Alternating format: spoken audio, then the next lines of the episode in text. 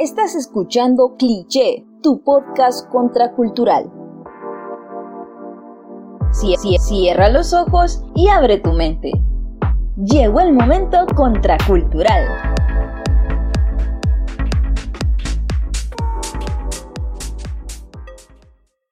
Hola, bienvenidos a Cliché, un podcast contracultural expandiendo los criterios. Para comprender la contracultura debemos adentrarnos y saber a qué se le llama cultura. Y por eso, en este primer episodio, hablaremos sobre la cultura, cómo ha influido en la trascendencia y las vicisitudes a lo largo del tiempo. Para iniciar, cultura es una palabra polisémica, es decir, que tiene múltiples significados. Las investigaciones revelan que tiene más de 200 significados. Entonces, ¿de qué hablamos cuando nos referimos a cultura? Visualizándonos en el contexto popular, imaginaríamos las celebraciones del Gran Festival de Punta Gorda, la Feria San Isidro, la Feria Juniana y todos aquellos días festivos que nos hacen rememorar puntos específicos conectados a la raíz de la identidad nacional de nuestro país todo se ajusta a lo que tradicionalmente conocemos como cultura. Pero ¿qué pasa cuando visualizamos una escultura o vasijas de barro en el Museo de Antropología de Historia? O cuando compramos vestidos lencas, artesanías, incluso en las celebraciones religiosas de Semana Santa, notamos un conjunto de expresiones y esa noción está totalmente fragmentada, sobre todo alejada a lo que suele llamarse alta cultura. Pero profundicemos un poco más el concepto. Comparemos la postura política de la feminista y líder indígena lenca Berta Cáceres con la serie televisiva El Chavo del Ocho o la versión actualizada del juego FIFA con la imagen globalizada de Nelson Mandela. El concepto cultura deja el lado singular para transformarse en un imperativo plural. Entonces estaríamos hablando de cultura, como ser cultura digital, cultura popular, cultura de masas, contracultura, alta cultura, cultura indígena, cultura visual y las tantas que los humanos construyamos conforme a las necesidades. Gabriel Said recuerda que la palabra cultura está documentada desde el año 1515 pero también aclara que en el año 1729 fue cuando apareció en el primer diccionario de la Real Academia Española. La definió como una labor del campo o el ejercicio en el que se emplea un jardinero. Y metafóricamente es el cuidado y la aplicación para que alguna cosa se perfeccione, como la enseñanza en un joven para que pueda lucir su entendimiento. Sin embargo, en el siglo XIX se vio afectada con la entrada de la antropología como ciencia en Europa. Esto derivó una compleja estructura de normas e instituciones que visibilizan y categorizan al ser humano y sus objetos desde un discurso colonial, que significa pensar en sistemas diferenciadores entre alta y baja cultura, en todo caso lo primitivo y lo civilizado. Partiendo de la tradición romana, Bolívar Echeverría caracterizó la cultura como el cultivo de las humanitas, ya que lo que distingue a los humanos de todos los demás seres. Una humanitas concebida primero como una relación de las comunidades greco-romanas con los dioses tutelares de su mundo, después como el conjunto de las costumbres, las artes y la sabiduría que se generaron en ese mundo, y por último, de forma general, como las actividades de un espíritu metafóricamente encarnado en la vida humana. Y es así como se desdobla el término cultura, que no necesariamente necesita ser unificado, o como explicó Johann Friedrich Gerhard al referirse al término cultura. Nada es más indeterminado que esta palabra y nada es más engañoso que su aplicación a todas las naciones y todos los periodos. En esto coincide Terry Eagleton, cuando recuerda que existe una sensación que la palabra cultura ha sido contaminada por el nacionalismo de derecha, el término sugiere un fenómeno unitario, cultura que en las manos equivocadas, deslizándose sobre todas las desigualdades y diferencias, podría ser bastante siniestra y peligrosa. Pero más allá de nociones eurocentristas y nacionalistas, la palabra cultura tiene la capacidad de enunciar ideas aparentemente contrarias. Raymond William explica que en arqueología o antropología cultural, la referencia a la cultura o a una cultura apunta primordialmente a la producción material, mientras que en historia o estudios culturales lo referencia a sistemas significantes o símbolos. Lo interesante de William es que no genera un contrapunto entre ambas concepciones, sino un complemento, partiendo de la posibilidad de que la cultura se complementa y afecta a cada una de sus ramas. Vale la pena perfilar los principales significados que hoy en día se le da a la cultura. Ahora bien, ¿cómo se vinculan las bellas artes en la cultura? La cultura que se vincula en las bellas artes o en un punto más amplio a las prácticas artísticas está definida por disciplinas que se agrupan en teatro, danza, literatura, ópera y artes visuales, este universo creativo se sostiene a través de una red institucional que promueve y legitima la creación. Hay discrepancias en el origen de la palabra arte. Hay quienes lo ubican en Inglaterra o Francia en el siglo XIII, mientras otros lo llevan a la Italia del siglo XV, pero lo cierto es que su nacimiento se ubica en una extendida tradición europea, que fue adaptando su uso a las necesidades de cada época. Raymond William indica que sin una especialización predominante, el arte tuvo hasta finales del siglo XVII una vasta aplicación en asuntos tan diversos como la matemática, la medicina, la pesca con caña, en los programas universitarios medievales, las siete artes y más tarde en las artes liberales, que eran la gramática, la retórica, la aritmética, la geometría, la música y la astronomía y en un principio, desde el siglo XVI, la palabra artista se usó en ese contexto, aunque sufrió un desarrollo casi contemporáneo, que lo llevó a nombrar a cualquier persona con destreza o quien ejerciera una de las artes presidida por las siete musas, como ser la historia, la poesía, la tragedia, comedia, música, danza y astronomía. El proceso histórico que dio vida a la palabra arte y que permitió que se construyera como una actividad autónoma fue el resultado de cambios económicos, sociales y culturales. La aparición de un mercado cultural, la independencia de los artistas de la tutela religiosa y cortesana, la creación de museos, galerías, teatros cerrados y salas de concierto, la apropiación colonialista europea de objetos ajenos a su cultura y su reunión en la metrópolis, y la justificación sistemática de estos hechos por filósofos italianos, franceses y alemanes. Todos los sistemas del arte se han transformado y han producido sus propios cuestionamientos internos, por ejemplo, los que se reflejan en la necesidad que tienen los creadores de vincularse a otros campos creativos. El arte tiene la capacidad de describir y desmitificar los lenguajes convencionales opresivos. El antropólogo cuestiona esta tradición eurocentrista ya que se considera que la penetración imperialista, además de subordinar a las metrópolis del desarrollo cultural, América desarticuló, atomizó, distorsionó y absorbió casi todos los intentos de producir desde nuestros pueblos una forma artística o formas culturales que respondieran a sus necesidades y por esta razón la palabra cultura ha tenido que ampliar su campo de referencia para abrigar todas aquellas expresiones que no provienen de una tradición europea y que como el arte mismo surge a partir de necesidades geográficas y de épocas muy específicas. A diferencia de las llamadas bellas artes, el arte popular se refiere a una producción realizada por la clase trabajadora o por artistas que no ponen su acento en el consumo mercantil, sino en la utilidad placentera y productiva de los objetos.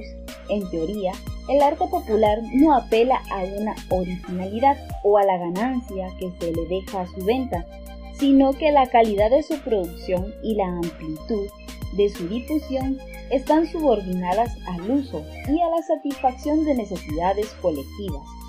Néstor García Canclini recuerda que llevado a sus últimas consecuencias, el arte popular es un arte de liberación, pero para ello debe de apelar no solo a la sensibilidad y a la imaginación, sino también a la capacidad de conocimiento y acción. El concepto de arte popular simboliza un ámbito específico dentro de los territorios de la cultura popular. Es por eso que el arte popular no puede ser entendido como una expresión de la personalidad de un pueblo, al modo del idealismo, porque dicha personalidad no existe, sino que se forma en la interacción de las relaciones sociales y también puede ser entendido como un conjunto de tradiciones o esencias ideales preservadas claramente. Entonces, si toda producción cultural surge de las condiciones de materiales de vida y está arraigada a ella, aún más fácil es comprobarlo en las clases populares, donde las canciones, las creencias y las fiestas están más estrechas y cotidianamente ligadas a los trabajos materiales en que entregan casi todo su tiempo.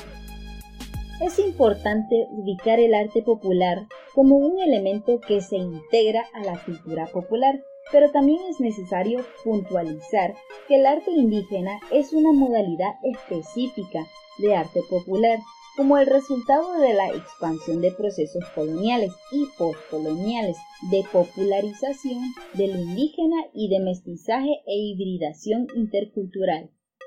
En ambos casos, lo popular y lo indígena se afirma desde la expresión de su diferencia. La noción de cultura indígena corre el riesgo de ser homogeneizada, es decir, que pueda ser estandarizada toda una diversidad de prácticas. Guillermo Gonfield Batalla te indica que la categoría y supraetnia no apunta a ningún contenido específico de los grupos que abarca, sino que hace referencia a la relación colonial entre sectores del sistema social global del que forma parte. ¿Qué quiero dar a entender con esto? En toda América Latina, los discursos nacionalistas y populistas parten de la cultura popular indígena como un elemento de cuestión.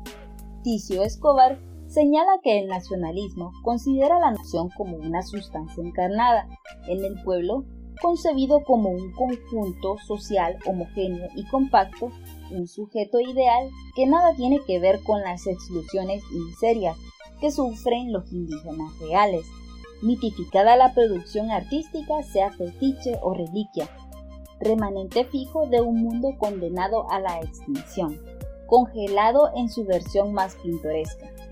El arte popular queda convertido en ejemplar sobreviviente de un mundo arcaico, cuya mismidad debe ser preservada de los cambios de la historia. Escobar también aclara que aunque el arte indígena no pueda hoy ser considerado un cuerpo completo y encerrado, impermeable en sus formas, es importante que su diferencia sea preservada porque las disyunciones binarias que enfrentan en la forma fatal y popular requieren ser desmontadas.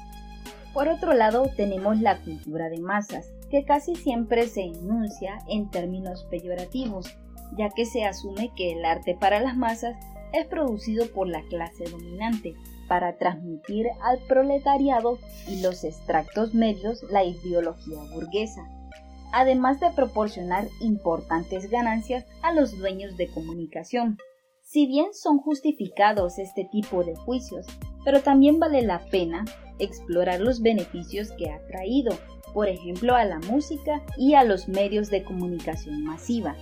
Y Boya Sipovich asegura que los medios de comunicación fueron uno de los factores más importantes de la repentina evolución de la música en el siglo XX, mientras que en la antigua un estilo musical tardaba en posicionarse al menos de uno o dos siglos.